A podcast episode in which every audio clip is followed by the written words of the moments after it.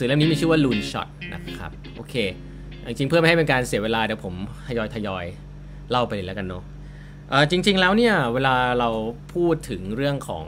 การสร้างของใหม่ ๆ ในองค์กรเนี่ยผมว่าเราพูดกันมาเยอะแล้วมีหนังสือหลายเล่มที่พูดเรื่องนี้ แล้วก็เราก็เราก็เคยแชร์กันว่าจริง ๆ แล้วมันมันทำยังไงนะครับแต่หนังสือเล่มนี้เนี่ยจริง ๆ แล้วเขาค่อนข้างทัชในเรื่องนี้โดยเฉพาะเลย แม้ว่าเขาจะไม่ตั้งใจนะครับ หนังสือเล่มนี้เขียนโดยที่ที่มันน่าสนใจผมเล่าอย่างนี้ก่อนว่าหนังสือเล่มนี้ตอนที่ผมเดี๋ยวผมผมเฉลยก่อนนะฮะจริง ๆ แล้วแปดบรรทัดครึ่งปัจจุบันเนี่ยเป็นตอนที่821 แล้วนะครับแปดบรรทัดครึ่งปัจจุบันพอดแคสต์นะครับ821เเล่มนี้เนี่ยเป็นตอนที่ 82 เพราะฉะนั้นหนังสือเล่มนี้จริงๆออกมา 2 ปีแล้วนะครับตอนเดือนเมษาปี 2562 นะครับ ใครที่อยากจะเข้าไปดูก็เข้าไปดูได้นะครับ เพราะฉะนั้นให้เห็นภาพว่าถ้าคุณรอหนังสือแปลนี่บางทีมันนานๆนนะ ก็เล่มนี้เล่าไว้แล้ว ทีนี้มีประเด็นก็คือว่าตอนที่เล่าให้ฟังเนี่ยหนังสือเล่มนี้ตอนที่ผมซื้อเนี่ยผมบอกอย่างนี้ก่อนว่า ผมไม่รู้จักคนเขียนมาก่อน แล้วก็หนังสือแนวอินโนเวชันเนี่ยจริงๆมีเยอะผมค่อนข้างพิถีพิถัน จริง ๆ เล่มนี้ถ้าตอนนี้อาจจะไม่ได้เห็นไม่ชัดมากแต่ตรงสีแดงๆข้างล่างของปกหนังสือครับหนังสือเล่มนี้เนี่ยผมซื้อเพราะว่าคนคนเขียนคำนิยมนะครับคนคำนิยมเนี่ยคือ Daniel Kahneman นะฮะใครใครใครที่ ที่ฟังแปดครึ่งบ่อยๆ จะรู้ผมชื่นชอบ Daniel Kahneman มากนะครับ เขียนหนังสือเรื่อง thinking fast and slow นะครับ ก็เป็นคนที่ได้รางวัล Nobel Prize ด้าน behavioral economics นะครับ แล้วก็พูดถึงเรื่องการพฤติกรรมของมนุษย์หลาย ๆ อย่างที่น่าสนใจ ที่น่าสนใจคือ Daniel Kahneman เขียนคำนิยมนะครับ นาน ๆ เขาจะเขียนสักเล่มหนึ่งผมไม่เคยเห็น Daniel Kahneman เขียนคำนิยมให้ใครเนาะ เมื่อ 2 ปีที่แล้วเนี่ยผมเห็นหนังสือเล่มหนึ่งคือเล่มนี้ซึ่งคนเขียนผมไม่รู้จัก แต่ว่า Daniel Kahneman เขียนคำนิยมให้ ผมก็เลยคิดว่าน่าสนใจนะครับ อ่านเนี่ยก็เพราะว่าหนังสือเนี้ยค่อนข้างดีทีเดียวนะครับ ก็จะมี research ที่ค่อนข้างแน่น เล่าเล่าถึงคนเขียนนิดนึง คนเขียนเนี่ยจริง ๆ แล้วนะครับ คนเขียนเนี่ยเขาเป็นต้องเรียกว่าเป็นคนเก่งแหละนะฮะคนเขียนเนี่ยจริง ๆ แล้วเป็นเป็นนักฟิสิกส์นะครับ เป็นนักฟิสิกส์เรียนจบดีแหละฮาร์วาร์ดสแตนฟอร์ดนะครับ ก็เป็นคนที่เรียกว่าเก่งแหละนะครับ แล้วก็ทำสตาร์ทอัพนะครับทางด้าน biotech นะครับ กับเพื่อนๆก็ ประสบความสำเร็จประมาณหนึ่งนะครับ เข้าใจว่าเอาบริษัทเข้าตลาดหลักทรัพย์ ตอนนี้ก็เหมือนเป็นที่ปรึกษา เคยเป็นที่ปรึกษาให้กับโอบามาด้วยนะครับ แล้วก็เพราะฉะนั้นเขาจะอยู่ในแวดวงของที่ไม่ใช่เทคโนโลยีจ๋า เป็นแบบ tech แบบแบบไอทีเนาะ แต่เขาจะอยู่ในแวดวงของพวกเขาเรียกว่า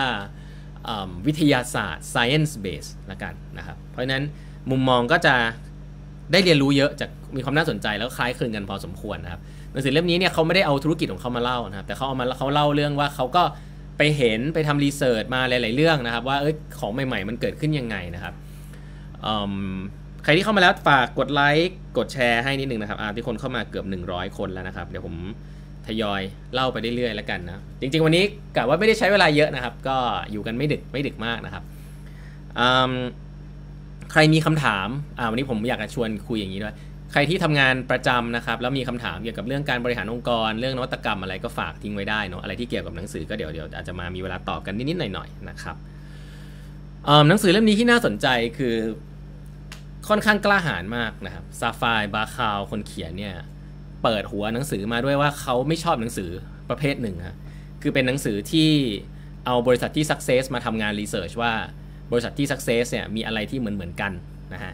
แล้วก็มาบอกว่าเออมันมีสี่ห้าข้อที่บริษัทที่ success ทำอะไรที่เหมือนเหมือนกันบ้าง แล้วก็เอามาเล่าให้ทุก ๆ คนฟัง ผมตัวหนังสือแนวนี้เนี่ยเป็นหนังสือที่ถ้าใครที่อ่านเยอะๆเนี่ยจริง ๆ แล้วคนเขียนหนังสือเล่มนี้เนี่ยจริง ๆ ตั้งใจ attack หนังสือของกลุ่มคนกลุ่มหนึ่งเลย หรือว่าคนคนหนึ่งก็ได้ก็คือหนังสือหลายคนอาจจะเคยได้ยินหนังสือชื่อ Good to Great นะฮะ Good to Great uh, Build to Last นะฮะหนังสือแนวเนี้ยเป็นคนคนเขียนชื่อจิมคอลลินส์นะครับ จิมคอลลินส์เนี่ยผมก็ชื่นชอบนะครับเขาก็จะบอกว่าเขาเป็น research base เขาไปดูองค์กรมาเยอะมาก แล้วก็ดูว่าลักษณะขององค์กรมันมีอะไรที่เหมือนกันบ้าง อ่า อะไรแบบนี้เป็นต้น ว่า เฮ้ย ถ้าคุณทำองค์กรแบบเนี้ย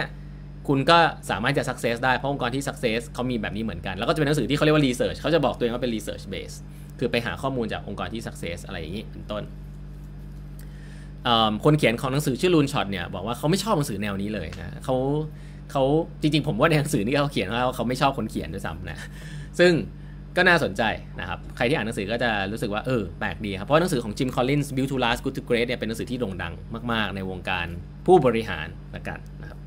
เพราะฉะนั้นเนี่ยเราเขาก็จะมาดูนะครับว่าเฮ้ยจริง ๆ แล้ววิธีการสร้างนวัตกรรมจริง ๆ เนี่ยคุณไปดูหนังสือพวกนั้นเนี่ยมันก็อาจจะไม่ใช่วิธีที่ถูกต้องอะไรอย่างนี้ ผมยกยกตัวอย่างเขาบอกว่าเขาไม่ชอบอหนังสืออไอ้ที่พูดไปตะกี้เพราะอะไรนะเขาบอกว่ามันมีบริษัทหนึ่งซึ่งหนังสือ Build to Last เนี่ยค่อนข้างจะชื่นชมมากครับหนังสือเล่มนี้บริษัทนี้ชื่อว่า Amgen นะฮะ Amgen เนี่ยเป็นบริษัทที่เขาเรียกว่า Amgen เนี่ยเป็นบริษัทที่เอาง่ายๆถ้าดูจากภายนอกเนี่ยบริษัทที่ประสบความสำเร็จเป็นบริษัททางด้านยาเนาะเขามีเขารายได้รวมกันเนี่ยเป็นปีละแสนแสนล้านเลยนะครับ แต่เขาบอกว่าจริงๆ บริษัท Amgen เนี่ยในวงการยาเนี่ยถือว่าเป็นบริษัทที่ไม่ได้อินโนเวทีฟเลยนะครับข้างในเนี่ยเป็นบริษัทที่เป็นบริษัทเหมือนบริษัทกฎหมายด้วยซ้ำที่เก่งจริง ๆ ของบริษัทนี้คือฟ้องคนอื่นเก่งนะคือฟ้องเรื่องกฎหมายคนอื่นเก่ง แต่ว่าจับพัดจับผูครับมันมียาตัวหนึ่งซึ่งเหมือนกับว่าได้มีโอกาสเข้าไปซื้อมานะครับจากอาจารย์คนหนึ่งนะครับ ก็เป็นยาที่เกี่ยวกับเรื่องของของของเลือดนะครับ แล้วก็ทำให้แล้วมันเป็นยาตัวเดียว ตั้งแต่ในอดีตมาถึงทุกวันนี้เป็นยาตัวเดียวที่ประสบความสำเร็จ แล้วก็ทำให้รายได้แสนล้านเอางี้ก่อนนะครับ ปัจจุบันจริงไม่จริงไม่ไม่รู้เป็นยังไง แต่ว่าหนังสือเล่มนี้เขียนไว้ประมาณนี้ เพราะฉะนั้นจริงๆถ้าให้มองจริงเนี่ยเป็นองค์กรที่ culture ไม่ได้ดีนะเป็นองค์กรที่ไม่ได้เก่งอะไรไอ้เขาใช้คำนี้แล้วกันนะแต่ว่ามีความโชคดีอยู่เยอะ แล้วก็เพราะฉะนั้นหลาย ๆ ครั้งเนี่ยเขาบอกเลยครับว่าการทำของใหม่เนี่ยมันไม่มีสูตรสาเร็จ แล้วหลาย ๆ ครั้งที่เราเห็นว่ามีอะไรที่สักเซสเนี่ยมันแน่นอนว่ามีเรื่องของโชคโชคอยู่อยู่ด้วยนะครับ แต่ว่าเราอาจจะเคยได้ยินว่าคนที่โชคดีเนี่ยจริง ๆ อะมันคือโอกาสเข้ามาพร้อมกับความพร้อมเรียกว่าโชคดี เพราะโอกาสเนี่ยคือความโชคดี แต่ถ้าคุณไม่พร้อมจะรับมันไว้ก็อีกเรื่องหนึ่งนะครับ เพราะฉะนั้นแล้วโชคสำคัญมากนะครับ เพราะฉะนั้นสิ่งหนึ่งซึ่งแอมบริสลูนช็อตเนี่ยจะเน้นมาก ๆ เลยก็คือว่า มันไม่มีสูตรสำเร็จนะครับ อย่างแรกก่อนมันไม่มีสูตรสาเร็จว่า 1 2 3 4 คุณต้องทำองค์กรแบบไหนนะครับมันอาจจะมีคร่าวๆได้ แต่ว่าคนคนนี้เนี่ยตามประสบการณ์เขาเขาไม่ค่อยเชื่อแบบนั้นนะครับเพราะฉะนั้นการที่เขาบอกวิเคราะห์คนที่สำเร็จเนี่ยเขาบอกว่าการที่วิเคราะห์คนที่สำเร็จ คุณไปถามเขาว่าอะไรทำให้คุณสำเร็จเนี่ยมันเหมือนกับการที่ ไปถามคนที่ถูกลอตเตอรี่ว่าใส่รองเท้าวันนั้นใส่ถุงเท้าสีอะไร แล้วคนคนนั้นเขาก็ไม่รู้จะตอบแล้วก็ตอบสีเขียว คุณก็เลยบอกว่าเฮ้ยใส่ถุงเท้าสีเขียวแล้วถูกลอตเตอรี่อะไรเงี้ย ซึ่งอันนี้ก็อาจจะเอ็กซ์ตรีมนะแต่อันนี้ก็คือหนังสือครับเขาเขาก็เขียนอย่างนี้ ซึ่งถ้าเป็นภาษาของพวกวงการสถิติเขาจะบอกว่ามันอาจจะเป็น correlation แต่มันไม่ใช่ causation นะฮะอันนี้หลาย ๆ คนอาจจะเคยได้ยินพูดคำนี้ผมเคยเล่าอันนี้ฟัง คือบางทีเราเห็นสิ่งหนึ่งเกิดขึ้นเราเห็นอีกสิ่งหนึ่งเกิดขึ้นอะเราคิดว่ามันเกิดขึ้นพร้อมๆกัน แต่จริง ๆ แล้วอาจจะไม่ใช่เหตุผลของกันและกันก็ได้นะครับเพราะฉะนั้นการที่คนคนนึงใส่ถุงเท้าสีเขียวแล้วได้ เราได้ลอตเตอรี่เราเราเราถูกถูกลอตเตอรี่ไม่ได้หมายความว่าใส่ถุงเท้าสีเขียวแล้วมันจะถูกลอตเตอรี่นะมันแค่เกิดขึ้นพร้อมกันเฉยๆนะครับ เพราะฉะนั้นเรื่องเรื่องเรื่องแบบนี้ก็ก็เป็นเรื่องหนึ่งซึ่งก็ต้องบอกว่าเขาก็คือคือคนที่เขียนเนี่ยต้องบอกว่าเป็นคนแบบนี้แล้วกันพยายามเล่าเรื่องคนเขียนก่อนนะฮะสนุกนะครับใครที่เข้ามาแล้วนะครับ ก็อยากจะรู้ประเด็นไหนเพิ่มเติมเกี่ยวกับเรื่องนวัตกรรมอะไรอย่างนี้ก็สวัสดีทักทายกันได้นะครับ แล้วเสียงชัดเจนดีหรือเปล่าฝากฝาก ฝากนั่นกันนิดนึงกดไลค์กดแชร์ให้นิดนึงนะครับผมเล่าเรื่องหนึ่งให้ฟังจากหนังสือเล่มหนังสือเล่มนี้เนี่ยจริงๆ ถ้าดูจากหน้าปกเนี่ยมันจะพูดถึงเรื่องอะไรอะ how to nurture crazy ideas that win wars kill disease and transform industry นะครับเริ่มมาอย่างนี้ก่อนเลยว่าคาว่า loon shot คืออะไรนะคำว่า loon shot หนังสือเล่มนี้เนี่ยภาษาอังกฤษก่อนนะครับ loon shot refers to an idea or project that most scientific or business leaders think it won't work นะ or if it does it won't matter นะครับ it challenge conventional wisdom whether a change is disruptive or not on the other hand refers to the effect of an invention on the market เอาง่ายๆ Loonshot เนี่ยเขาเป็นตัวแทนของไอเดียที่แม้ว่ามันจะดีแค่ไหนก็ตามเนี่ย แต่ว่า business leader หรือ scientific leader ส่วนใหญ่แล้วเนี่ยจะบอกว่ามันไม่น่า work หรือว่าถ้ามัน work มันก็เล็กเกินไป มันไม่น่าจะมาเปลี่ยนอะไรได้นะครับ ซึ่งหลาย ๆ คนที่เคยได้ยินคำประมาณนี้จะรู้ว่า ผมจะบอกหลาย ๆ ครั้งนะว่าผมเชื่อว่าไอเดียเล็ก ๆ เนี่ยช่วงแรกมันดูเหมือนเล็ก แต่ไอแต่มันจะก็การจะมาเปลี่ยนโลกได้ในอนาคต ซึ่งคนที่เชื่อเรื่องนั้นจริงเขาเชื่อจริง ๆ แต่คนที่ไม่เห็นเนี่ยมันก็จะไม่เห็นนะครับไอเดียพวกนี้คืออะไรอีคอมเมิร์ซตอนที่มันเล็ก ๆ คนก็บอกมันเล็กมาก ride sharing แบบ Grab อย่างเงี้ยตอนแรกคนก็บอกว่ามันเล็กมาก มันจะมา disrupt อะไรได้มันก็เหมือนของเล่นไอเดียแบบ รถยนต์ไฟฟ้าอะไรอย่างเงี้ยไอเดียที่เราเห็นกันทุก ๆ วันเนี้ยที่เราใช้กันเรื่องปกติแล้วเนี่ยหรืออย่าง teleconference อย่างเงี้ยที่เราคุยกันเงี้ยคนก็บอกว่ามันเป็นไปไม่ได้หรอกประชุมแบบนี้มันประชุมได้ยังไงถูกป่ะแต่ทุกวันนี้ทุกคนก็ปรับตัวแล้ว เพราะฉะนั้นแล้วการที่เรา judge ไอเดียในสถานการณ์สถานบางสถานการณ์เนี่ยเรารู้สึกว่ามันเล็กไป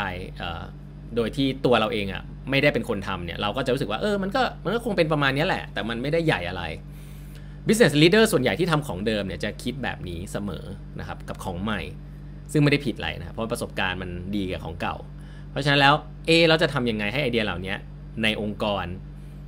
หนังสือเล่มนี้เน้นองค์กรขนาดใหญ่ด้วยนะครับ แล้วเขาจะเล่าเรื่องกองทัพเรื่องอะไรค่อนข้างเยอะเรื่องทหารเนาะว่าเฮ้ยมันเกิดสิ่งเหล่านี้ได้ยังไง ก็หนังสือนี้ก็จะเล่าประวัติของสิ่งเหล่านี้ให้ฟังนะครับ เพราะฉะนั้นไอเดียเริ่มต้นก่อนไอเดียที่มันเปลี่ยนโลกเนี่ยมันเริ่มต้นจากความเล็กๆ และดูไม่น่าสนใจเสมอนะครับ ถ้าไอเดียที่พูดปุ๊บแล้วทุกคนสนใจเห็นด้วยอยากทำเนี่ยแสดงว่ามันไม่ innovative อันนี้พูดอีกทีนะฮะ ถ้าคุณคาดหวังว่าคุณจะเสนอไอเดียอะไรสักอย่างหนึ่งไป แล้วทุกคนในในบนโต๊ะจะเห็นด้วยเนี่ยโดยเฉพาะผู้บริหารระดับสูงเห็นด้วยทุกคนไอเดียคุณไม่ใหม่แน่นอนครับเพราะว่าผู้ผู้บริหารระดับสูงคุณไม่ได้เป็นคนหัวใหม่ส่วนใหญ่เขาทำอะไร success มาในอดีตby design แล้วเขามาอยู่ใน phase ที่อยากทำให้ของเดิมมัน success มากขึ้นเขาเขาหาคนที่อยากจะมาช่วยคิดของใหม่ก็จริง แต่วิธีคิดของเขายังไม่เปลี่ยนนะครับ เพราะฉะนั้นนี่คือ struggle ที่เกิดขึ้นในองค์กรปัจจุบัน คือผู้บริหารระดับสูงเขาไม่รู้ว่าเขาต้องเปลี่ยนวิธีคิดเขาพูดว่ามันต้องเปลี่ยน แต่ว่าเขาไม่รู้ว่าเปลี่ยนยังไง เพราะนั้นเขาก็จะ evaluate ไอเดียใหม่ๆ จาก framework เดิมๆอยู่ มันก็จะมันก็จะเกิด clash ขึ้นครับซึ่งสิ่งนี้เกิดขึ้นในองค์กรหลายๆที่แล้วหนังสือเล่มนี้ก็จะพูดเรื่องนี้ค่อนข้างเยอะนะครับ ทีนี้ เล่าให้ฟังต่อว่าแล้วหนังสือเล่มนี้เล่าเรื่องอะไรบ้างนะผมก็ค่อยๆแชร์หนังสือจริงๆเป็นเรื่องเล่านะครับเเรื่องของกองทัพเขาจะพูดเรื่องทหารเยอะ เพราะว่าเขาบอกว่าจริงๆแล้วมันมี research center ที่ดีที่สุดในโลกอยู่ที่หนึ่ง ซึ่งผมยังไม่บอกว่าที่ไหนละกัน แต่ว่าคนในวงการพวกเทคเนี่ยจะรู้ว่าเป็น research center ที่เปลี่ยนโลกและดีที่สุดในโลกนะครับแล้วเขาก็จี้ไปที่จุดนั้นเลยครับว่า research center ที่ดีที่สุดในโลกเนี่ยมันเกิดขึ้นได้ยังไงนะครับเล่าให้ฟังอย่างนี้ครับ เมื่อประมาณปี 1922 นะครับ เป็นยุคที่เหมือนกับสงครามโลกนะฮะยุคสงครามโลกแล้วกันมีต้องเรียกว่ามีคนคนหนึ่งกันชื่อชื่อลีโอยังนะลีโอยังคนคนนี้เนี่ยเขาก็คิดค้นนะครับเรียกว่าเรดิโอแล้วกันนะเรดิโอเรดาร์เรดาร์เครื่องเรดาร์ที่เราเห็นกันอยู่ ที่เราอาจจะว่าเรดาร์คืออะไรเรดาร์ก็คือส่งสัญญาณไปแล้วรู้ว่ามีอะไรอยู่ตรงไหนบ้างในที่ที่เราไม่เห็นแล้วกันอะ เขาคิดค้นเรดาร์ขึ้นมานะยังไม่รู้ว่าใช้ทำอะไร แต่เขาอยากจะทำ research ด้านนี้นะครับเขาแต่เมื่อก่อนเนี่ยงาน research แนวนี้เนี่ยtelecommunication เนี่ยมันมันไม่ค่อยมีใครทำนะเพราะฉะนั้นถ้าจะทำต่อเนี่ยจะต้องไปขอ funding นะ funding ของเงินทุน เงินทุนส่วนใหญ่ขอจากกองทัพนะกระทรวงกลาโหมนะเขาบอกว่าขอแค่ 5,000 เหรียญนะครับ ไม่มีใครให้นะ ก็โอเค ไอเดียมันไม่รู้ไปใช้ทำอะไรใช่ไหมเขาบอกคนในกองทัพส่วนใหญ่ก็จะบอกว่าจะบ้าหรือเปล่าทำทำไมทำแล้วมันได้อะไรขึ้นมาอะไรเงี้ยอ่าคลาสสิกนะคนคน evaluate ไอเดียเนี่ยจะดูเท่ตลอดเวลาผู้บริหารผู้บริหารระดับสูงกองทัพเนี่ยจะดูเท่ตลอดเวลาเวลาปฏิเสธไอเดียเนี่ยจะดูเท่มาก แต่ว่าเวลาเวลาที่เกิดจะรับไอเดียอะไรสักอย่างเนี่ยจะต้องเทคความเสี่ยงส่วนใหญ่ก็จะไม่ค่อยทำกัน เพราะฉะนั้นเนี่ยก็เขาก็บอกว่าเออมันทำทำไมนู่นน่าสุดท้ายห้าพันเหรียญยังไม่ให้เลยนะครับอันนี้คือเรื่องที่เกิดขึ้นมา 1 ปี 1922 ทีนี้ยุคนั้นเนี่ยจริง ๆ แล้วมันมีเรื่องอย่างนี้ฮะก็คือว่าเล่าอย่างนี้เลยนะฮะคือยุคนั้นเนี่ยมันเป็นยุคที่กองทัพสหรัฐนะฮะกองทัพเอาใหม่ เป็นยุคที่ประเทศอังกฤษนะประเทศอังกฤษสู้กับเยอรมันนะฮะประเทศอังกฤษสู้กับเยอรมัน สิ่งหนึ่งซึ่งทำให้ประเทศอังกฤษเนี่ยเกือบจะแพ้สงครามเลยนะฮะก็คืออุปกรณ์การต่อสู้อันหนึ่ง ของเยอรมันที่สร้างขึ้นมานะครับชื่อว่าเรืออูนะหลายคนอาจจะเคยได้ยินว่าเรืออู เรืออูเนี่ยก็คือเรือดำน้ำนะครับที่คือเรือดำน้ำเมื่อก่อนเนี่ยไม่มีอุปกรณ์อะไรที่จะรู้ได้ว่ามันอยู่ตรงไหนนะเรืออูเนี่ยอยู่ในเลเวลที่ลึกมากจนทำให้ เอาง่ายๆคือมันเหมือนโกงเลยอะ่ะเพราะว่ามันมีกองทัพเรืออยู่บนน้ำใช่ไหมแล้วมีเรืออูอยู่ใต้น้ำอะยิง missile ขึ้นไปก็เจ๊งทีละลำทีละลำอะไรเงี้ยคือมันดูเป็นโกงมาก แล้วก็เรืออูเนี่ยก็ก็ทำให้ทำให้อังกฤษเนี่ยน่าจะเกือบแพ้เลยนะครับ แต่ว่าอังกฤษเนี่ยก็ไม่แพ้สักที เพราะว่าอเมริกาเนี่ยส่งข้าวส่งน้ำให้ส่งน้ำมันให้เอาอย่างนี้กันส่งน้ำมันให้ เยอรมันก็เลยส่งเรืออูไปที่อเมริกานะครับเพื่อที่จะทำสิ่งนี้แหละ แล้วก็เริ่มไปทำลายเรือขนน้ำมันทางแทงเกอร์ต่างๆ ที่ประเทศอเมริกา สิ่งที่น่าสนใจถัดมาก็คือว่าประเทศอเมริกาก็ไม่รู้จะทำยังไง จนกระทั่งคนคนหนึ่งนะครับ ชื่อว่า Vannevar Bush นะฮะคนคนนี้ Vannevar Bush เนี่ยคือคนที่อยู่ในเขาเรียกว่า OSRD นะผมไม่ลงรายละเอียด OSRD เนี่ยเป็นเหมือนทีม research นะครับทีม research ตรงกลางเลยของกองทัพนะครับ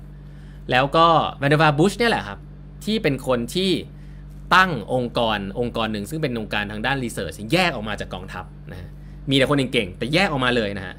report โดยตรงกับ CEO report โดยตรงกับกับกับคนที่สูงที่สุด แยกออกมาไม่ต้องมามาผ่านลำดับขั้น แล้วเขาก็เห็นว่าไอ้ research ที่ Leo Young เคยทำเนี่ยไอ้ไมโครเวฟเขาว่าเป็นเป็นเรดาร์แบบใหม่ที่ทำจากที่ทำจากไมโครเวฟเนี่ยไอ้เสาอันเนี้ยมันสามารถนะฮะมันสามารถที่จะติดอยู่ที่หางเครื่องบินได้ แล้วก็ส่ง wave อันเนี้ยลงไปใต้น้ำเพื่อหาเรืออูเจอนะหลังจากนั้นเนี่ยไอ้เทคโนโลยีตัวเนี้ยไอ้เรดาร์เนี่ย ที่เกิดจากไมโครเวฟเนี่ยก็ไปติดอยู่ที่หางเครื่องบินของกองทัพสหรัฐอเมริกาทำให้เรืออูนี่ก็กลายเป็นของเล่นไปเลยนะครับ ก็เห็นทนก็เอ่ออเมริกาก็เห็นเรืออูได้ก็สามารถจะชนะสงครามตรงนั้นได้ ทีนี้ย้อนกลับมาคือว่า สิ่งที่มันเกิดขึ้นได้เนี่ย ที่ไอเรดาร์เนี่ย ตอนแรกที่ส่งเข้ามาตรง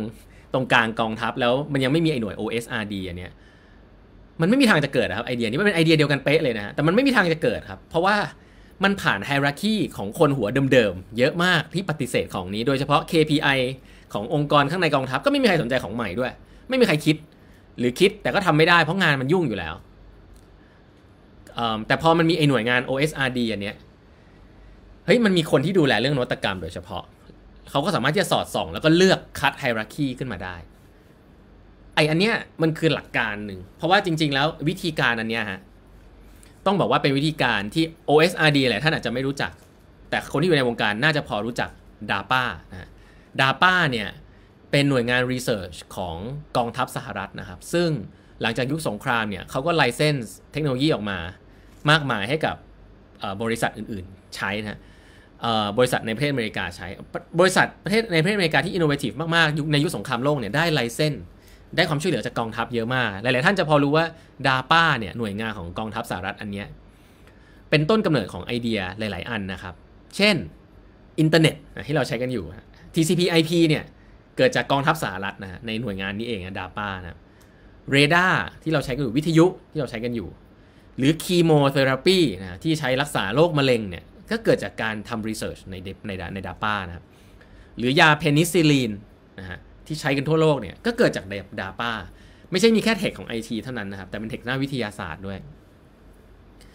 มันทำให้เห็นเลยครับว่าโมเดลของ d a ป้าเนี่ยมันเวิร์ก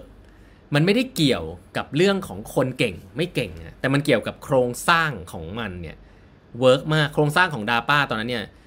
ไม่เคยมีใครทำแบบนี้ครับ คือหน่วยงานรีเสิร์ชแยกออกมาจากหน่วยงานที่เป็นโครงสร้างเดิม เพื่อที่จะทำของใหม่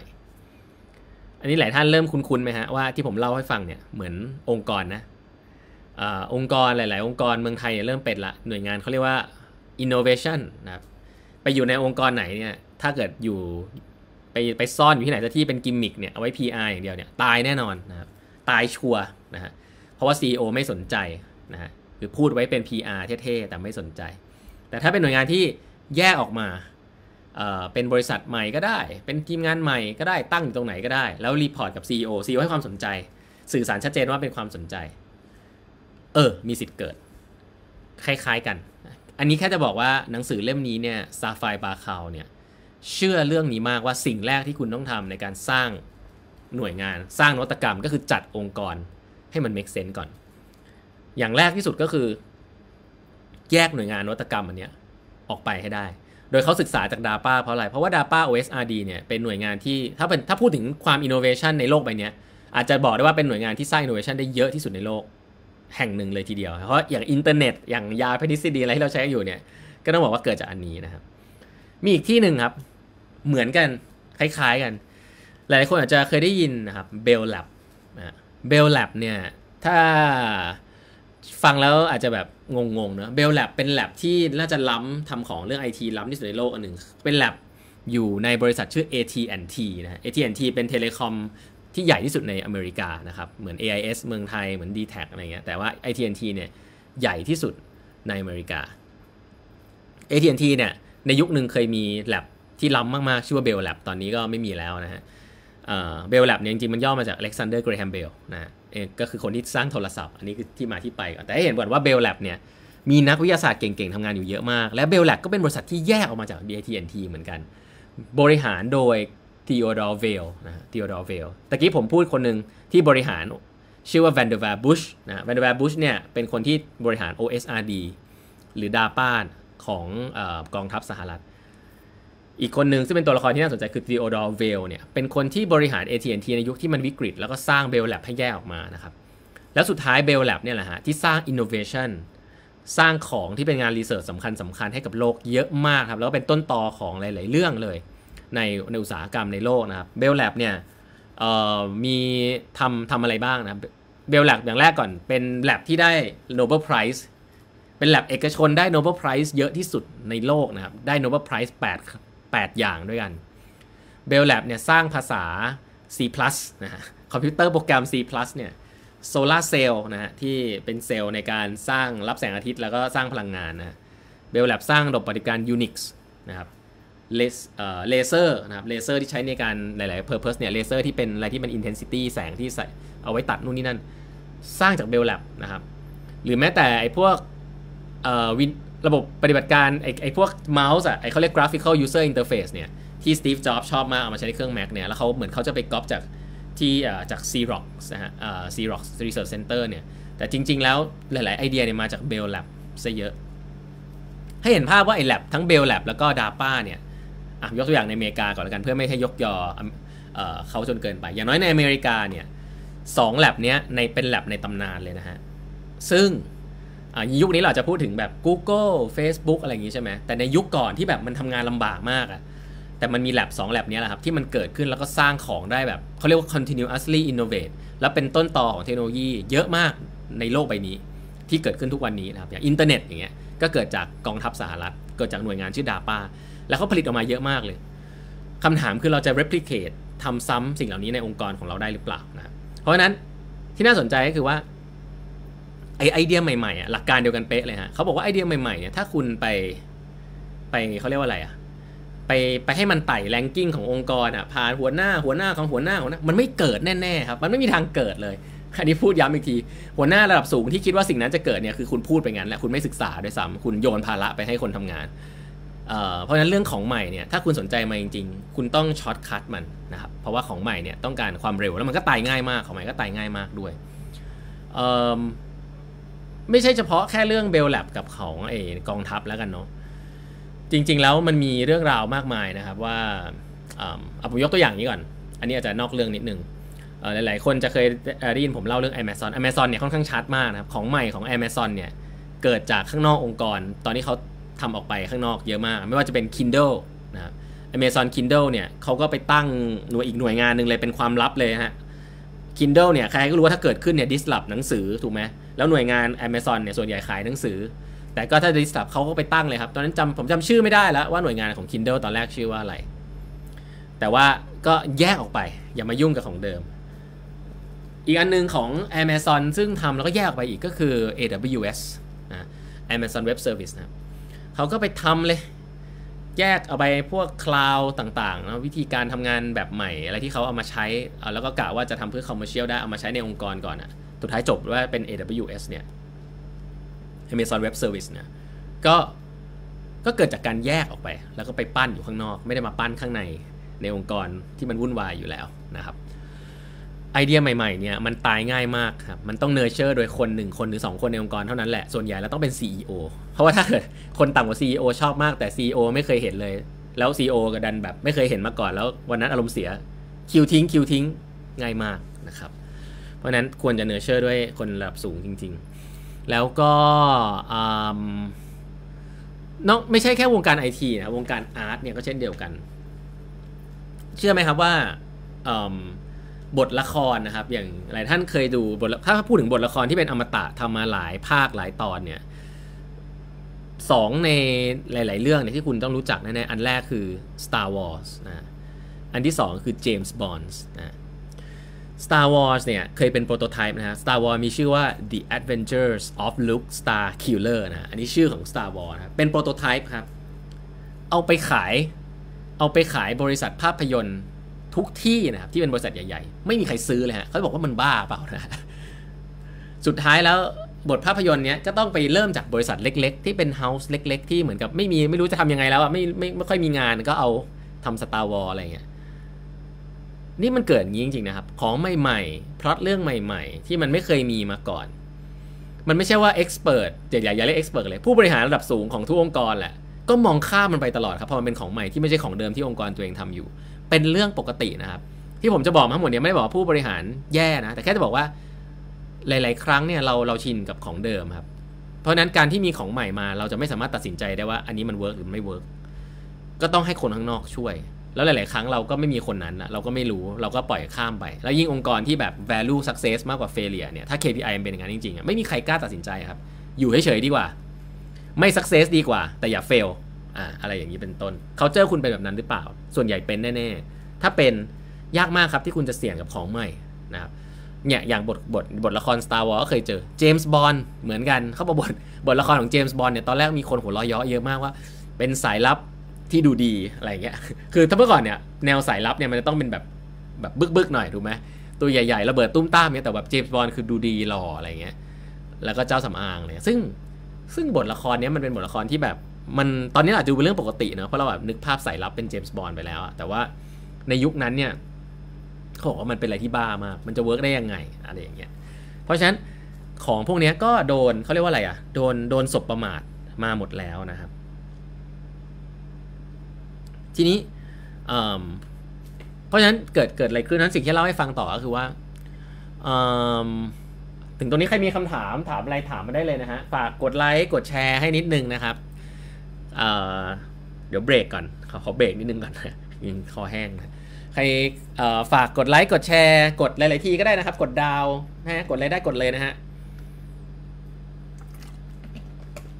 พูดช้าไปเร็วไปเบื่อไหมฮะ อันนี้ผมพูดไปเรื่อย ๆ เนาะคือผมมาสนุกผมชอบเล่าอะไรพวกนี้อยู่แล้วนะฮะ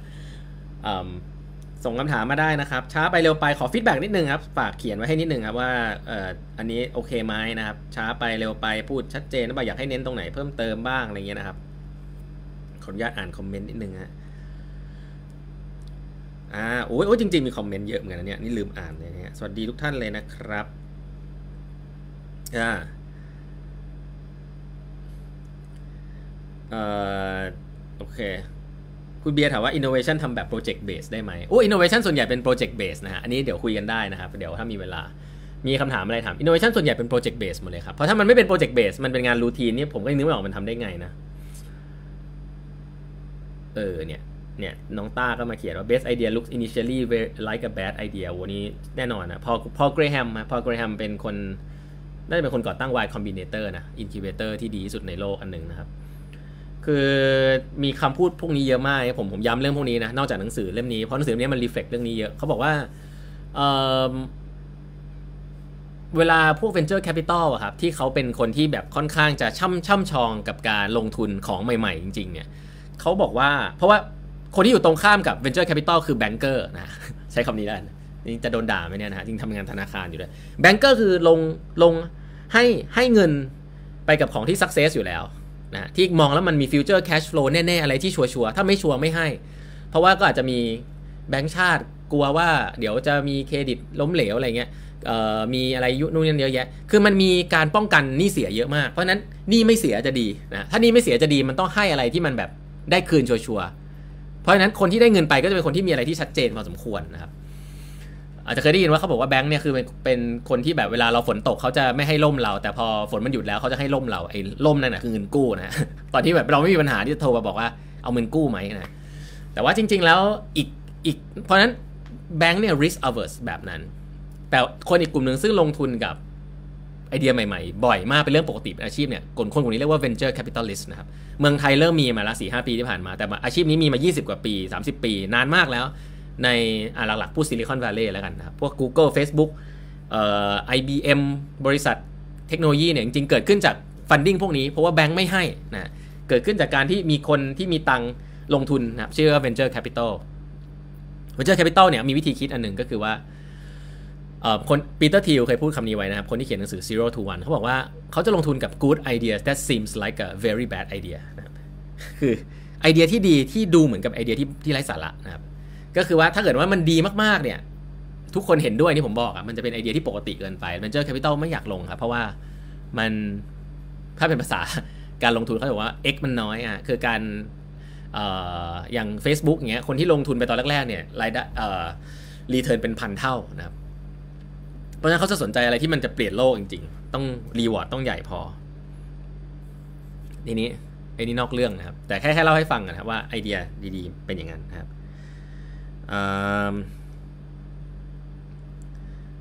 ใช่หนังสือเล่มนี้ออกมา 2 ปีแล้วนะครับ อันนี้เล่าให้ฟังอีกทีหนังสือเล่มนี้จริงเล่าไว้ในพอดแคสต์ตอนที่ 82 นะฮะ ตอนนี้พอดแคสต์ของแปดพันครึ่งมีมันมี 821 ตอนนะครับ ก็ตอนที่ 86 ตอนที่ 86 หนังสือเล่มนี้เล่าไว้ละ 2 ปีนะครับโอเค ใครมีคำถามใดชวนกันคุยได้นะครับ อ่า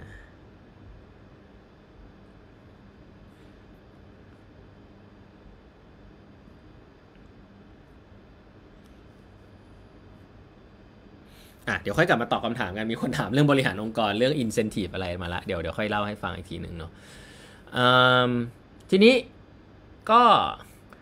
มันก็ยกตัวอย่างเหมือนกับอุตสาหกรรมหนึ่งให้ฟังได้ครับอุตสาหกรรมหนึ่งซึ่งผมใช้คำว่ามีความเสี่ยงสูงมาโดยตลอดนะครับ แต่เขามีวิธีการที่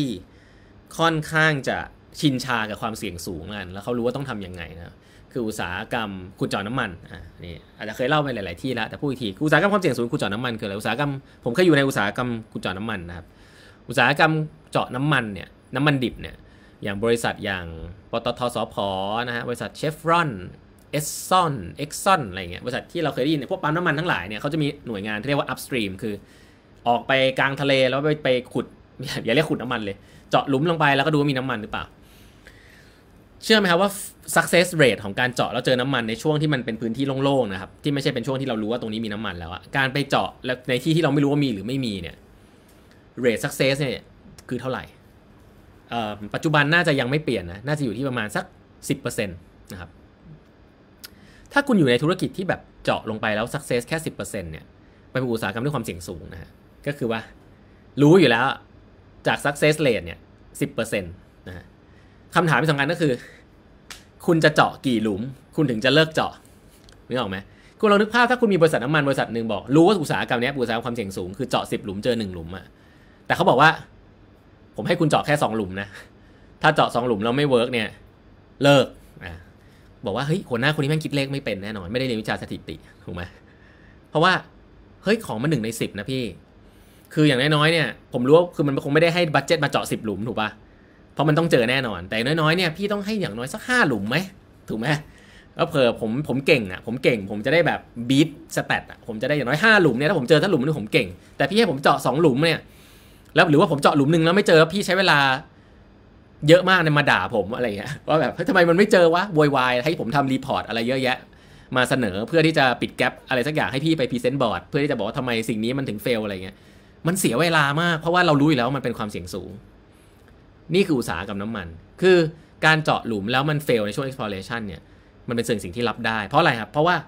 ถ้าคุณเจาะไปเรื่อยๆ แล้วมันเจอเนี่ย reward มันใหญ่พอ ถ้าคุณเจอแหล่งน้ำมันแหล่งหนึ่งคุณรู้ไหมครับมันอยู่ได้ 20 ปีนะสัมปทานน้ำมัน ถ้ามันใหญ่พอนะเล่าให้ฟังแบบนี้เพราะว่านี่คืออุตสาหกรรมที่ชินชากับความล้มเหลวนะคือเวลาเจาะเราไม่เจอเนี่ยเขาไม่มาด่ากันขนาดนั้นเขาก็บอกเออมาทำไมมันไม่เจอนู่นนั่นแต่ว่าเอาวะ ถ้ามันเพิ่งเริ่มเจาะไป2หลุมอะแล้วเรารู้ว่าเป็นหนึ่งในสิบอะเราจะมาโวยวายทำไม ถ้าเราคิดเลขเป็นหรือว่าถ้าเราเอาฟีลลิ่งออกไปของผู้บริหารที่แบบบ้าสักเซสมากๆเนี่ยใครที่มาอุตสาหกรรมน้ำมันดิบก็จะอาจจะแบบเฮ้ยเออว่ะจริงมันก็เป็นอย่างนี้มันเป็นอุตสาหกรรมแบบนั้นจริงๆทีนี้ผมเล่าเรื่องนี้เพราะอะไร คุ้นๆไหมฮะตัวเลข 10% rate of success สิบเปอร์เซ็นต์เมื่อกี้ผมพูดเนี่ยมันเท่ากับ rate success ของสตาร์ทอัพเลยนะฮะมันเท่ากับ rate success ของไอเดียอินโนเวชันที่เกิดในองค์กรเลย เอ่อถ้าถ้าเราเชื่อเรื่องนี้ก่อนว่าของใหม่มันมี rate of success ที่ค่อนข้างต่ำสักสิบเปอร์เซ็นต์เงี้ยเหมือน rate of success ของสตาร์ทอัพคือบางองค์กรอาจจะคิดว่าตัวเองทีมเก่งมาก success ฉันต้องเยอะกว่านั้นก็ว่าไป แต่เช่นเดียวกันครับ ถ้า rate of success มันต่ำสิบเปอร์เซ็นต์เวลาจะสมมุตินะ ถ้า rate เรารู้ว่า rate success มันต่ำสิบเปอร์เซ็นต์ใช่ไหมมันก็คือเราต้องทำสิบโปรเจกต์เราถึงจะ success หนึ่งโปรเจกต์แต่ถ้ากว่าเราจะทำได้สักได้ได้หนึ่งโปรเจกต์เนี่ยมันมี friction ในองค์กรเยอะเช่น budget ก็ขอไม่ได้ ประชุมก็เยอะกว่าจะเริ่มทำก็ช้า procurement นานอีก คุณเลิกทำเลยครับ เพราะว่าจริงๆแล้วคุณแพ้เขาตั้งแต่เริ่มแล้ว เพราะว่า speed ของ experimentation คุณช้า เรื่องนี้เรื่องเดียวกันเลยนะฮะ เพราะว่าถ้าคุณพูดถึงเรื่ององค์กรเนี่ย องค์กรเป็นอย่างนั้นองค์กรน้ำมันเนี่ยที่แบบคุณเจาะน้ำมันเนี่ยเสี่ยงสูงเขาเป็นอย่างนั้นอยู่แล้ว พอเป็นเรื่องนวัตกรรม rate success เท่ากัน แต่ว่าบังเอิญว่าเราไม่คุ้นชินนะฮะ เพราะว่าเวลาเราองค์กรที่มันจะทำเรื่องนวัตกรรมช่วงนี้ส่วนใหญ่ธุรกิจเดิมคือมัน success อยู่แล้วอะนึกออกปะ คือมัน success มาตลอด คือตอนหลังๆเนี่ยการตัดสินใจส่วนใหญ่ก็จะเป็น incremental คือทำแล้วก็ต้องได้ 10% gain ได้ 20% gain เงี้ยแต่จะรู้ศูนย์จะจะแบบติดลบไม่ได้อะไรอย่างเงี้ยเเพราะฉะนั้นการที่คุณจะมา bet อะไรกับอะไรที่มันใหญ่มากๆ แต่ว่ามีโอกาสจะล้มเหลวสูงเนี่ยคุณไม่ถนัดนะครับเพราะฉะนั้นคุณใช้ framework เดิมมาคิดของใหม่ไม่ได้ มาตัดสินของใหม่ไม่ได้ เพราะเป็นอย่างนี้ปุ๊บก็ย้อนกลับมาครับว่าถ้าเกิดว่าคุณรู้คุณมีของที่ success rate ประมาณ10%แต่ว่า เวลาคนจะทำอะไรสักอย่างหนึ่งเนี่ยโอ้โหมีคำถามมีประชุมมีเยอะแยะจนแบบทำสักอย่างหนึ่งก็ช้ามากแหละแล้วคุณดูคุณต้องทำสักห้าครั้งสิบครั้งเนี่ยกว่ามันจะได้หนึ่งอันอย่างเงี้ยหนึ่งก็คือมันไม่มีทางคุณไม่มีทางจะเร็วสู้กับสตาร์ทอัพได้สองก็คือคนทำงานก็จะท้อแท้มาก เพราะว่าแบบผู้บริหารไม่เข้าใจ ผู้บริหารอยู่กับสิ่งเดิมที่มัน success แต่ตัดสินแต่สิ่งที่มันคิดยังไงก็ success อยู่แล้วอะดีขึ้น 10% 20%แต่ว่าอันเนี้ยมันเป็นสิ่งที่แบบมันติดลบได้นะ เพราะฉะนั้นแล้ว เอาเซตคำถามเดียวกันมาถามไม่ผิดนะครับ แต่ว่าแค่ว่ามันมันมันไม่มีทางจะเวิร์กเพราะว่ามันตอบไม่ได้ทุกคำตอบอยู่แล้วในตอนแรกนะครับ อันนี้พูดเรื่องนี้เพราะอะไร เพราะว่าเรื่องนี้ลิงก์กับเรื่องของ DAPA กับ Bell Lab ตะกี้ที่เล่าให้ฟัง เพราะว่าถ้ามันอยู่นอกองค์กรไปเลย เป็นเป็นเป็นสิ่งที่แยกออกมา แล้วก็พูดคุยกับคนไม่กี่คนในการตัดสินใจเนี่ยความเสี่ยงเหมือนเดิมนะ แต่การตัดสินใจเร็วขึ้นนะครับ แล้วก็เลือกที่จะทำอะไรได้เร็วขึ้นเนี่ย ผมเชื่อว่าต้องมีวิธีการทำทดลอง prototype นู่นนี่นั่นด้วยนะ ไม่ใช่ว่าใช้เงินเยอะๆนะ ก็ต้องเข้าใจ lean startup อะไรพวกนี้ด้วย แน่นอนมันก็อาจจะเกิดได้เร็วขึ้นนะครับเพราะฉะนั้นหนังสือเล่มนี้ก็สรุปเรื่องนี้ออกมาได้ประมาณ2อสอย่างด้วยกันนะเขาบอกว่าจริงๆ อย่างแรกเลยเนี่ย rules เขาเรียกใช้คำว่า rules ใส่แล้วกันเนาะ rules อันแรกนะครับที่สำคัญมากๆเลยก็คือพูดมาทั้งหมดเนี่ยน่าจะสรุปได้มานี้ก็คือว่า เฮ้ยเขาใช้ว่า shelter the people who responsible for high risk early stage idea นะครับใช้บอกอีกทีนะฮะ ดูแลคนที่รับผิดชอบงานที่ high risk early stage idea นะครับ เพราะว่าคนพวกนี้จะเป็นคนที่โดนเบลมเรื่องความล้มเหลวเยอะมากนะครับ แล้วก็ทำอะไรก็ไม่เกิดสักทีนะฮะทำอะไรคนก็ถามว่าทำอะไรอยู่นะครับ ก็ไม่เกิดสักทีนะครับ แต่ว่าเดี๋ยวพอมันเกิดมันมันควรจะใหญ่อะแต่ว่ามันไม่รู้เมื่อไหร่มันจะมานึกออกไหม เพราะฉะนั้นแล้วให้ดูแลคนพวกนี้ให้ดีโดยการแยกเขาออกมานะครับอย่าให้อยู่ในระบบเดิมถ้าอยู่ในระบบเดิมปุ๊บเนี่ยก็จะเจอเนี่ยคริติซิซึมตลอดเวลาในองค์กรแล้วก็จะอยู่ไม่ได้นะครับอ่าเพราะฉะนั้นเรื่องนี้แยกออกมา อันนี้หวังว่าจะชัดเนาะอีกส่วนหนึ่งซึ่งสำคัญมากครับ คือเขาบอกว่าเอออย่างบริษัทอีกบริษัทหนึ่งที่ innovative มาก ๆ อย่าง 3M อย่างเงี้ย 3M 3M บริษัท 3M นี่เป็นบริษัทที่เออผม เป็นบริษัทที่ผมว่าในโลกใบนี้เขาค่อนข้าง recognize ว่าเป็นบริษัทที่ innovative นะครับ สร้างสร้างเคมีพันมากมายในระบบ industry นะครับ แล้วก็เราจะอาจจะเห็นเราคนแบบ B2C แบบเราเราเป็น customer เราจะเห็นกาว 3M ยูฮูอะไรเงี้ยแต่จริงๆแล้วโอ้โหเขาทำเขาทำเคมีพันเยอะมาก แล้วก็เออเพราะฉะนั้นแล้วเขาบอก 3M ก็มีช่วงหนึ่งที่คิดอะไรไม่ค่อยออกครับ เพราะว่าเอาหน่วยงานนวัตกรรมเนี่ย เข้ามาอยู่ในองค์กร แล้วก็ตอนนั้นมีช่วงหนึ่ง 3M บ้าเรื่อง TQA มาก TQM Total Quality Management นะครับ แล้วก็อีกอันนึงที่เขาบ้ามากมีช่วงหนึ่งคือ Six Sigma นะครับ คือเรื่อง process improvement นะครับ Six Sigma นี่องค์กรหนึ่งที่บ้ามาก แล้วก็ชอบมากในยุคหนึ่งคือ GE นะฮะ Jack Welch ชอบมาก เขาบอกว่าเอา 2 อันนี้มา มา มาใช้ในองค์กรปุ๊บนวัตกรรมไม่เกิดเลยครับ หนังสือเล่มนี้พูดเรื่องหนึ่งซึ่งชัดเจนแล้วเป็นสิ่งที่ผมเชื่อเหมือนเหมือนกันเลยนะครับ คือคุณเอา innovation กับ efficiency มารวมกันไม่ได้นะ คุณพยายามทำได้ แต่มันไม่เกิดพร้อม ๆ กันขนาดนั้นนะครับ องค์กรที่ผมเห็นส่วนใหญ่ในเมืองไทยเนี่ย รีบฮะคือรู้ว่าต้องทำของใหม่แต่แบบรีบๆทำได้ไหมรีบๆ success ได้ไหมคือคือคือทัศนคติแบบนี้มันทำให้คุณไม่ tolerate failure แล้วก็ทำให้คนทำงานเครียดมาก เพราะว่างั้นคุณไปซื้อเอาก็ได้คุณไม่ต้องทำเองก็ได้ถ้างั้นคุณเป็นนักลงทุนได้ แต่ถ้าคุณจะทำเองเนี่ยบางทีแล้ว feeling ของคนทำงานเนี่ยมันค่อนข้างแบบเฮ้ยของของใหม่เราก็ไม่รู้นะว่ามันจะมาเมื่อไหร่ เพราะนั้นสิ่งที่สำคัญอันหนึ่งก็คือว่า efficiency กับ innovation มันไม่ได้มาด้วยกันนะ innovation เนี่ยมันมีความล้มเหลวในนั้นเยอะ ถ้าจะพูดเรื่อง efficiency ในใน innovation process อาจจะมีเรื่องหนึ่งก็คือเรื่องความเร็วในการทดลอง ถ้าคุณสามารถมี process ที่ทำให้ทดลองของได้รวดเร็วได้เนี่ย อันเนี้ยผมคิดว่าเป็น innovation เป็น efficiency ที่ดีที่สุดของ innovation process นะ แต่ถ้าบอกว่า efficiency คือไม่ผิดพลาดเลย คือทำแล้ว cost ต่ำอะไรอย่างเงี้ยผมก็ว่าเฮ้ยแม่งมัน cost ต่ำได้แหละ แต่มันเป็น cost of failure นะ มันไม่ใช่ cost ในการทำงานจริง ๆ เพราะว่าถ้า cost ต่ำได้ขนาดนั้นจริง ๆ เนี่ย คนก็จะกลัวไปหมดครับ ไม่กล้าใช้อะไรเลยอย่างเงี้ย experiment ที่ทำแล้วไม่ work ได้ learning มา แล้ววัดเป็นตัวเงินยังไงโอ้วัดยากอะไรเงี้ยก็ก็อันนั้นก็คือชีวิตจริงนะครับเพราะฉะนั้นหนังสือเล่มนี้ก็บอกว่า 3M ก็มีช่วงหนึ่งซึ่งเอา innovation กับ efficiency มาปนกัน จนสุดท้ายก็ต้องแยกออกไปเหมือนกันนะครับ บริษัทอย่างบริษัทที่ที่ที่เคยเจอปัญหาเรื่องนี้จริงๆ อันนี้ก็บริษัทอย่าง Polaroid นะฮะ Polaroid เนี่ยเป็นบริษัทที่หลายๆคนเนี่ยเคยผมผมก็เพิ่งมารู้หลังๆว่าไอ้โพลไอโพลารอยเนี่ยมันเป็นชื่อบริษัทนะมันไม่ได้เป็นชื่อกล้องนะหลายคนบอกเฮ้ยเป็นชื่อกล้องโพลารอยใช่ป่ะแบบดูเหมือนเป็นของในตำนานนะกล้องของคลาสสิกอะไรเงี้ยกล้องฟิล์มแต่ต้องแบบฟิล์มโพลารอยอะไรเงี้ยแต่โพลารอยเป็นบริษัทที่ innovative มากๆนะครับก็ยุคหนึ่งก็คือ เป็นก็กระดาษในการปริ้นเทคโนโลยีในการถ่ายรูปโพลารอยคือเบอร์หนึ่งนะครับเอ๊แล้วมันหายไปไหนทำไมมันกลายเป็นแค่ตำนานนะโพลารอยจริง ๆ คิดเรื่อง digital camera เป็นที่แรก ๆ ด้วยนะครับ เหมือนโกดักเลยนะโพลารอยเนี่ยเคย launch product ชื่อว่า Polavision ออกมาในปี 1977 นะซึ่งแน่นอนครับ ผมว่าอย่างแรกเลยที่ทำให้มันล้มเหลวก็คือว่า market มันยังไม่มาแล้วมันก็แพงมาก คนก็ยังไม่เห็นค่ามัน คืออันนี้อันนี้อันนี้อาจจะถ้าให้ให้โทษสิ่งหนึ่งผมว่าวิเคราะห์โทษโทษตลาดแล้ว market timing ผิดเนี่ยในเชิงสตาร์ทอัพก็ผิดแล้วนะครับของใหม่ออกมาเร็วเกินไปนะครับ ลองนึกภาพถ้าเกิด YouTube ออกมาตอนยังไม่มี 4G ก็ไม่เกิดครับ เพราะว่า YouTube ก็จะช้ามากคนไม่ทันใจคน คนก็จะไม่ดูอะไรที่เป็นสตรีมมิ่งนะก็จะดูวิดีโอที่อัดมาอยู่ดี เพราะว่าสตรีมมิ่งมันยังไม่ work พอสตรีมมิ่งมัน work สตรีมมิ่ง work ไม่ได้เพราะ 4G เขาเรียกว่า time to market มาแล้วเขาเข้าก่อนเนี่ย ก็ต้องถือว่า ถูกเวลานะการถูกเวลาสำคัญ เพราะแน่นอน digital camera ตอนนั้นผิดเวลา เพราะราคาก็ไม่ได้แน่นอนเทคโนโลยีต่างๆ แต่ที่น่าสนใจก็คือว่าภายในของ Polaroid เองเนี่ยเขาบอกว่ามันมีสิ่งหนึ่งนะครับ อันนี้ตลกดีหนังสือนี้เล่าให้ฟังเขาบอกว่ามันมีสิ่งเขาเรียกเขาเรียกว่า Moses trap อะตลกดี Moses trap Moses trap คืออคือเชื่อคนคนเดียวในองค์กร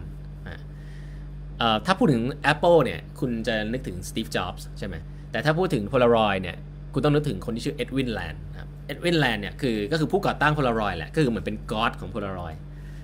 Polaroid เนี่ยเขาบอกว่าส่วนตัวของของคนของของของตัว Edwin Land เองเนี่ย ชื่นชอบการทำเขาเรียกว่า movie นะมากกว่าแค่ภาพนะครับ แล้ว Edwin Land ก็เป็นคนที่ตัดสินใจครับ ทุกคนเนี่ยบอกเขาว่าให้ทำเรื่อง digital camera ต่อแต่ Edwin Land บอกว่าไม่ทำนะครับด้วยเหตุผลอะไรไม่รู้แหละหนังสือเล่มนี้บอกไว้อย่างเงี้ยสุดท้ายก็เลยไม่ได้ทำครับ แล้วก็แคชอัพกับพวก Canon Nikon ไม่ทัน แค่นั้นเองครับ เพราะฉะนั้นแล้วเขาบอกว่าอันนึงซึ่งมันก็เป็น trap อันนึงก็คือว่าเชื่อเบอร์หนึ่งที่เคย success นะฮะคือสตีฟจ็อบเนี่ยอาจจะดูเป็น success case ที่ดีมากนะแต่ว่าคงมีอีกเยอะเหมือนกันที่เชื่อเบอร์หนึ่งที่เป็นผู้ก่อตั้งที่ยึดติดความคิดตัวเอง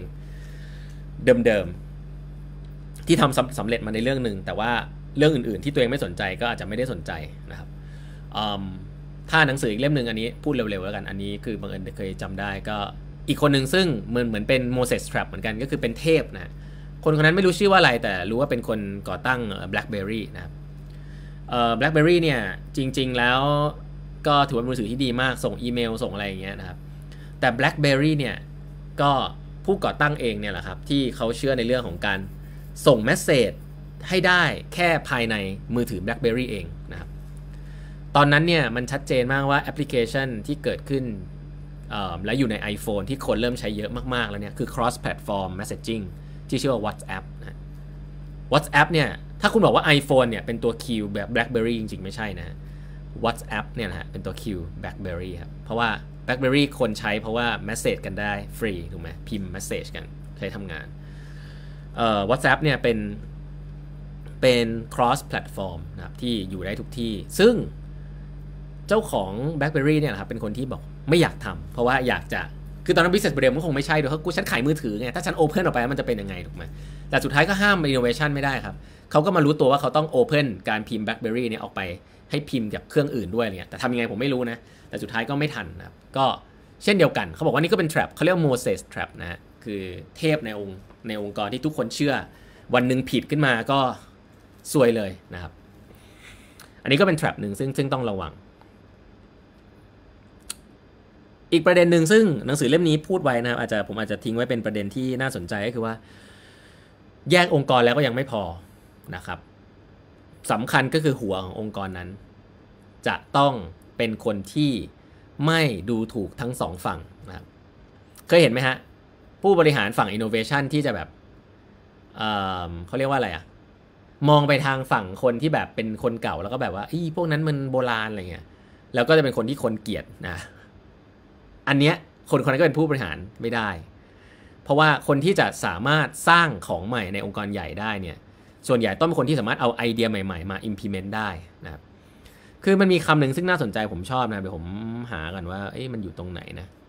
เขาบอกงี้ฮะเขาบอกว่า weak link เนี่ย weak link เนี่ย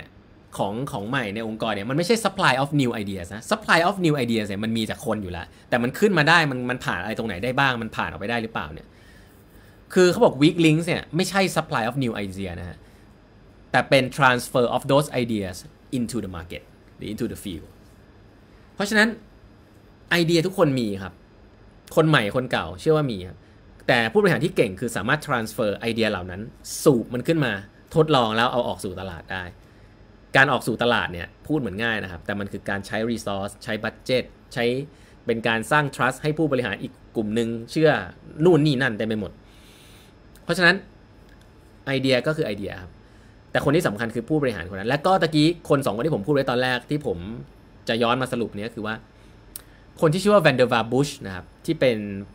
เป็นผู้บริหารสูงสุดของ OSRD หรือ DARPA เนี่ย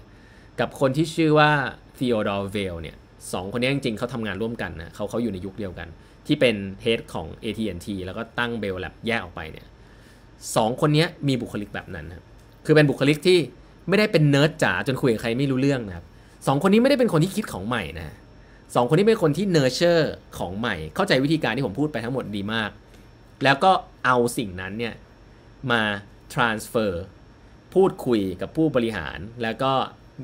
ดึง resource จากโลกเก่า ที่มีอยู่เยอะมากคือเรือลำใหญ่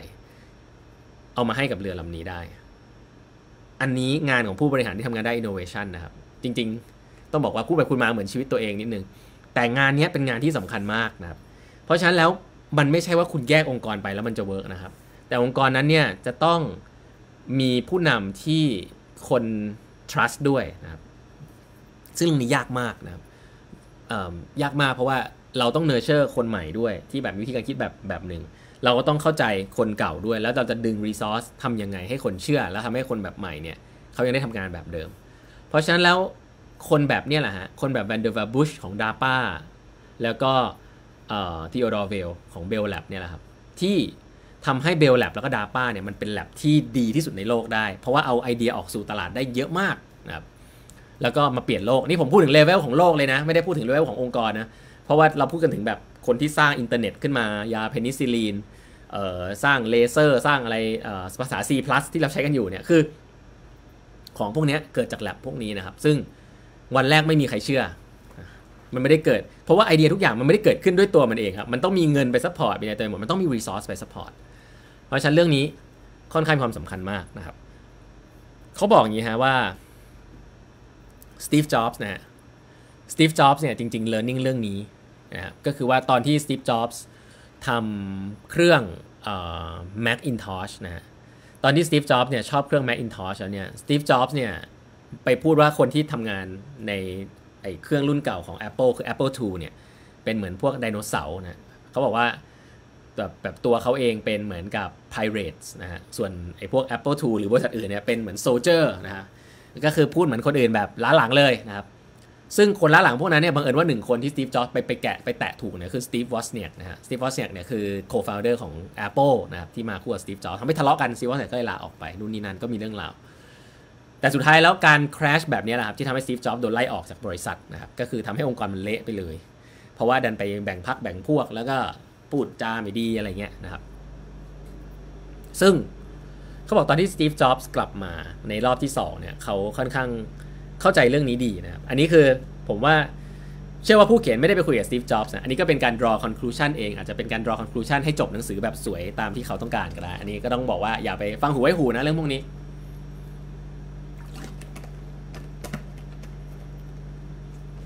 ตอนนี้ใครมีคำถามอยากจะถามชวนคุยก็ชวนคุยวางไว้ได้นะครับ ก็เดี๋ยวผมก็จะทยอยมานั่งนั่งคุยกันนะครับ อยากให้แตะประเด็นอะไรเพิ่มเติมก็บอกได้นะครับส ตีฟจ็อบส์เนี่ยเขาก็เลยบอกอย่างนี้ฮะว่าเขาบอกอย่างนี้ครับบอกว่าสตีฟจ็อบส์ตอนขากลับมาจากที่ตอนอยู่ที่ลาออกไปแล้วแล้วกลับมาเนี่ยแน่นอนใครๆทุกคนรู้ว่าเขาชอบ Jony Ive นะครับ Jony Ive เนี่ยคือ Chief Design ซึ่งก็แบบดีไซน์ของสวยมาก Steve Jobs ไปเจอแลบดีไซน์ของ Apple ชอบมาก บอกว่า เฮ้ย คุณคุณต้องมาช่วยผมทำเนี่ย คือรักรัก Jony Ive มาก แต่รอบนี้ Steve Jobs ไม่ได้ทิ้งคน operation นะฮะเขาไม่ได้ทิ้ง Tim Cook นะ Tim Cook ตอนนั้นเป็นคนทำ operation ทั้งหมด จะเป็นพวกหัวโบราณก็ได้ Tim Cook ใครๆก็รู้ว่าอาจจะโบราณหน่อยเป็นแนว operation จ๋าๆหน่อย พูดน้อยๆนะไม่ได้แบบว้าวๆแบบ Steve Jobsแต่เขาไม่ทิ้งนะเขาให้เกียรติคน และสุดท้ายก็เอา Tim Cook ขึ้นมาเป็น CEO ด้วยนะก็อันนี้ไม่รู้จริงไม่จริงว่าเขาเรียนรู้หรือเปล่าหรือว่าเขาแค่มันมันต้องเป็นอย่างนั้นอยู่แล้วก็ไม่แน่ใจ แต่ก็ให้เห็นภาพว่าเฮ้ยเขาคุณจะ nurture innovation ในองค์กรได้เนี่ยคุณก็ต้อง balance คนทั้งสองส่วนนะครับ คนคนที่จะ innovate ก็ innovate ไปแหละ แต่อีกคนที่จะทำให้เกิดในองค์กรเนี่ยไอ้ผู้บริหารคนนี้มีความสำคัญมากนะครับ เพราะฉะนั้นไม่ควรจะมีการไปแบ่งพักแบ่งพวกเเขาเรียกว่าอะไรทำงานด้วยกันไม่ได้นะครับพันผู้บริหารคนนี้สำคัญมากๆนะครับสำคัญมากๆแล้วเขาบอกว่า you need เนี่ยบทสรุปของหนังสือเล่มนี้เขาบอกอย่างนี้เขาบอกว่า you need inventory and discovery genius อันนี้แน่นอน genius พวกนี้เขาพูดว่า genius คือคนที่คิดไอเดียใหม่ and you need the champion of that genius too champion of that genius คือหัวหน้าของ genius พวกนี้ที่สามารถจะ connect resource มาให้กับคนกลุ่มนี้ได้ แต่ไม่ได้ให้คนกลุ่มนี้เข้าไปอยู่ในองค์กรแบบอยู่ด้วยกันแบบแบบแบบแพ็คเข้าไปในองค์กรเดิมนะ แต่ต้องดึงรีซอสออกมาแล้วก็สร้าง trust ว่าคนกลุ่มนี้ทำงานได้ แล้วก็เรือลำใหญ่ก็รู้สึกว่าตรงนี้โอเค แบบนี้แหละอันคุณต้องการทั้ง genius ในองค์กร แล้วก็ champion of genius ในองค์กรนะครับหนังสือเล่มนี้ก็มีรายละเอียดอีกเยอะนะครับ แต่ว่าอันนี้เล่าให้ฟังแบบนี้ก่อนนะครับ เดี๋ยวเดี๋ยวมาสรุปกันอีกทีหนึ่งตอนนี้ใครมีคำถามใดถามเข้ามาได้ แล้วก็อยากให้พิมพ์ไว้นิดนึงนะครับว่าที่เล่าวันนี้คุณได้เรียนรู้อะไรบ้างในช่วงท้ายๆแล้วนะครับ ถ้าใครจะออกไปก็โอเคครับมันดึกแล้ว แต่ว่าอยากให้พิมพ์ไว้ก่อนนะครับพิมพ์ช่วยพิมพ์ตอนนี้เลยก็ได้นะครับว่าไลฟ์ครั้งนี้คุณได้อะไรไปบ้างนะครับหรือว่าคุณอยากให้ปรับปรุงตรงไหน ก็บอกได้นะครับแต่กี้มีคนบอกว่ามีเสื้อยืดแบบทัดครึ่งด้วยอันนี้มีตัวเดียวนะครับ จริงเป็นเสื้อที่ตอนนั้นเขาเหมือนมีแคมเปญบริจาคเงินนะครับ ให้กับน้องๆ เรื่องเขียนหนังสืออย่างเงี้ยก็ช่วยช่วยกันนะครับเขาว่าให้เสื้อยืดมาแบบทัดครึ่งก็คิดจะทำเสื้อยืดเหมือนกัน ไม่รู้มีคนอยากได้หรือเปล่านะแต่ถ้าทำเนี่ยเดี๋ยวลองทำแจกดีไหมนะฮะแล้วก็ก่อนจะ wrap up กันตอนท้ายเนี่ยใครมีคำถามอะไรถามไว้ได้นะครับ แล้วก็ ฝากติดตามนะครับ Facebook ของ8บรรทัดครึ่งนะครับ เป็น Facebook Page นะครับ แล้วก็แอดเครื่องหมายแอด8 half e i g h t h a l f นะฮะ อันนี้ LINE OA ของ8บรรทัดครึ่งติดตามกันไว้นะครับ มีจะส่ง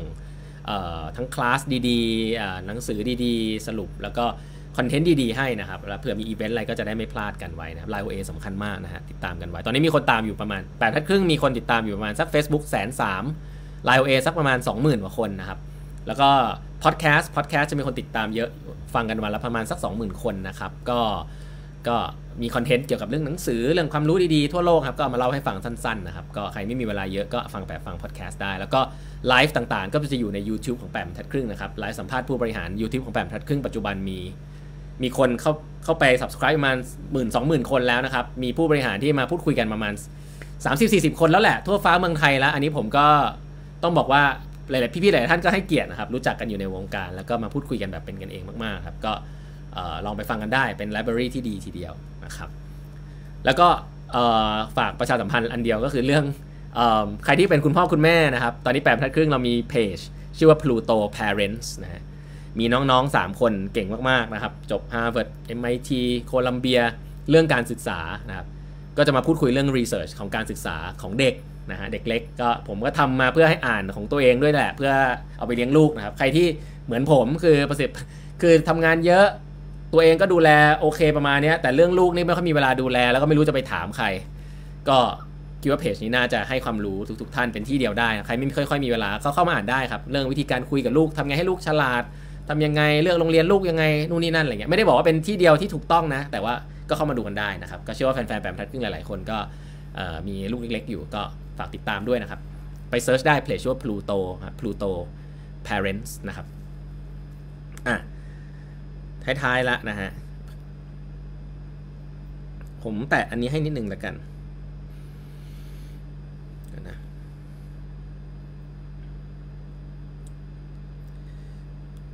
อืม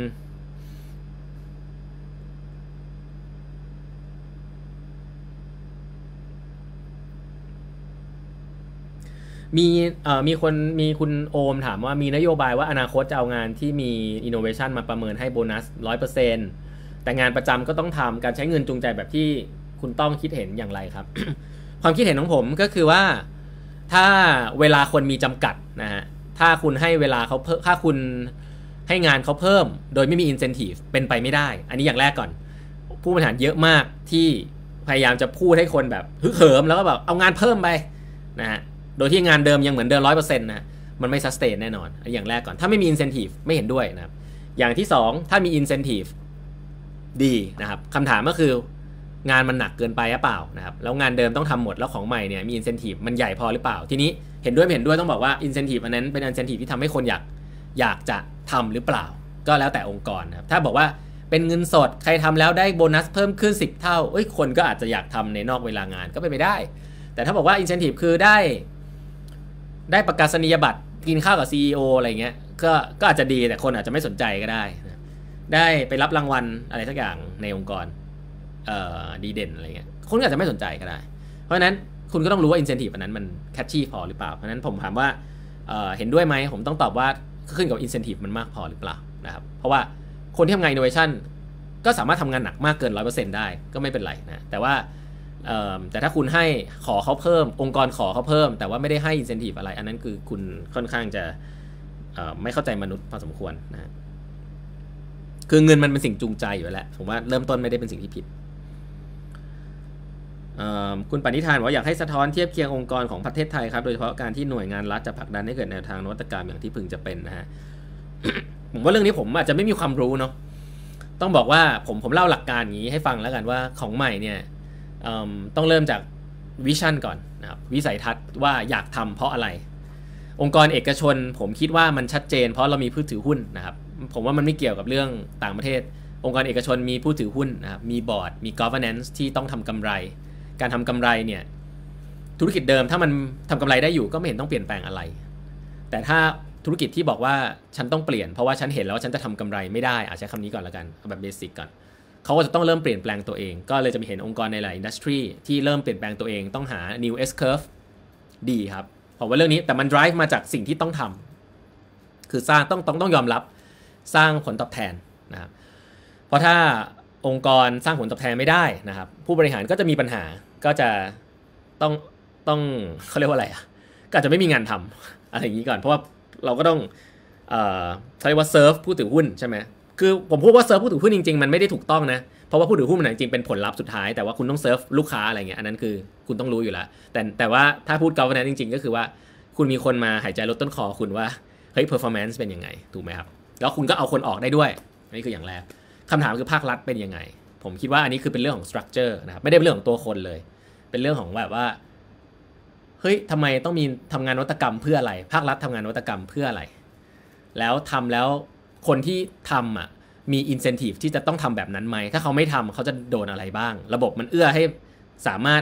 ทำให้เพอร์ฟอร์แมนซ์ของคนที่แบบแย่ออกได้หรือเปล่า ถ้าไม่มีตรงนั้นเนี่ย ผมคิดว่าเราก็ไม่ต้องมาพูดกันเรื่องของแบบหวังว่ามันจะเกิดครับ เพราะว่าสุดท้ายแล้วโลกนี้มันคือเรื่องของ incentive system ทำไมคนต้องทำ จะพูดให้สวยหรูยังไงก็ตาม แต่ถ้าเรามองดูระบบแล้ว incentive มันไม่ใช่ อย่างคุณบอกว่าอยากให้อยากให้มีคนเก่งๆอยู่ในภาครัฐเยอะๆ แต่ว่าเฮ้ย คนเก่งเขาก็มีครอบครัวใช่ไหมสมมติถ้าเกิดว่าเราเราพูดอีกมุมหนึ่งว่าเฮ้ยคนนั้นเขาก็เงินเดือนเขาก็ยังน้อยอยู่สมมติใช่ไหมเงินเดือนในภาครัฐมันน้อย คุณหวังให้เขาเป็นคนดีอย่างเดียวสังคมบอกคนต้องช่วยเหลือสังคมอะไรเงี้ยผมไม่มีอย่างนั้นในโลกครับมันมีอยู่แค่ส่วนหนึ่งแหละมันเอาไว้เป็นคำพูดประมาณหนึ่งอะแต่ผมคิดว่าคุณก็ต้องให้เขารู้สึกได้ได้มีหลาย ๆ อย่างด้วยนะไม่ใช่แค่แบบว่าฉันเป็นคนดีฉันเลยต้องอยู่ภาครัฐจริง ๆ มันต้องสิงคโปร์อย่างเงี้ยคนเก่งจ่ายจ่ายหนักอยู่ภาครัฐโอ้ภูมิใจสุด ๆ ไม่ต้องมานั่งเป็นคนดีอะไรกัน คนดีมันได้แล้วมันได้แถมมาอยู่แล้วเป็นต้น เพราะถ้าสุดท้ายงั้นมันก็จะเกิดปัญหาคอร์รัปชันต่างๆนานา ซึ่งคุณก็จ่ายทางอ้อมอะก็โดนภาษีคุณก็เอาโดนไปจ่ายทางอ้อม ก็เพราะว่าเราไม่มีระบบที่ดีอ่าใช้คำนี้ก่อนแล้วกัน เพราะนั้นเรื่องวัตกรรมอย่าพูดถึงมันนะครับ เพราะว่าจริงๆเราต้องถามว่าทำไมถึงต้องทำนะครับ แล้วก็ระบบต่างๆ มันเอื้อให้ทำหรือเปล่า อืม ครับ ใครมีคำถามลองถามเข้ามานะฮะ ในมุมคุณวิทาวิชาบอกว่าในมุมที่เราเป็นลูกจ้าง เรานำเล่มนี้มาอภัยในชีวิตได้ยังไงบ้างครับพี่ต้อง อ่า จริงผมเป็นลูกจ้างนะครับ ในมุมเป็นลูกจ้างผมว่าเล่มนี้จริงๆมันไม่ได้เอื้อลูกจ้างนะเล่มนี้จริงๆมันมันมันบอกถึงเรื่องว่าองค์กรควรจะจัดยังไง แต่ในมุมลูกจ้าง ผมคิดว่าก็เลือกองค์กรให้ถูกครับ อย่า อย่าไปเสียเวลากับองค์กรที่ผิดนะแค่นั้นเองมั้งนะครับ เพราะว่าเวลาตอนนี้ทุกที่ก็อยากทำอินโนเวชันแหละนะครับ ถ้าใครที่สนใจทำงานของใหม่ ก็ คุณก็ต้องเข้าใจองค์กรด้วย บางทีมันอาจจะทำให้เราปลงด้วย เพราะว่าถ้าเราไปอยู่ในผิดที่ในองค์กร คุณมีไอเดียเท่าไหร่ตามมันก็ไม่ work อะครับ ก็บางทีหรือว่าโดน push มาให้ทำทั้งที่จริง ๆ แล้วทำก็รู้อยู่แล้วมันไม่สำเร็จอะไรเงี้ย ก็ผมก็คิดว่ามันมีสิ่งสถานการณ์แบบนั้นจริงๆครับไม่ใช่ว่าไม่มี ผมบอกได้ว่ามีสถานการณ์ที่คุณรู้อยู่แล้วว่าทำไปยังไงก็ก็ไม่ work เพราะว่าด้วย structure มันไม่ work มันไม่ได้มี support ในขนาดนั้น มันแค่ทำเพื่อให้เขาเอาไป present ทำว่าทำแล้วอะนึกออกไม่มีองค์กรเยอะมากในเมืองไทยที่ทำอินโนเวชันเป็น PR ซึ่งผมว่าอันนั้นเป็นการเอาเปรียบพนักงานมาก คือทำรู้อยู่แล้วว่าไม่ได้เอาไปทำต่อ แต่ทำเท่ๆอย่างเงี้ย ก็คุณก็ต้องพิจารณาว่าคุณเลือกองค์กรแบบไหน ผมว่านั่นแหะคือคือ คุณจะได้รู้ว่าคุณเลือกองค์กรยังไง ตอนที่คุณจะทำงานด้านอยู่นวัตกรรมจริงๆนะครับ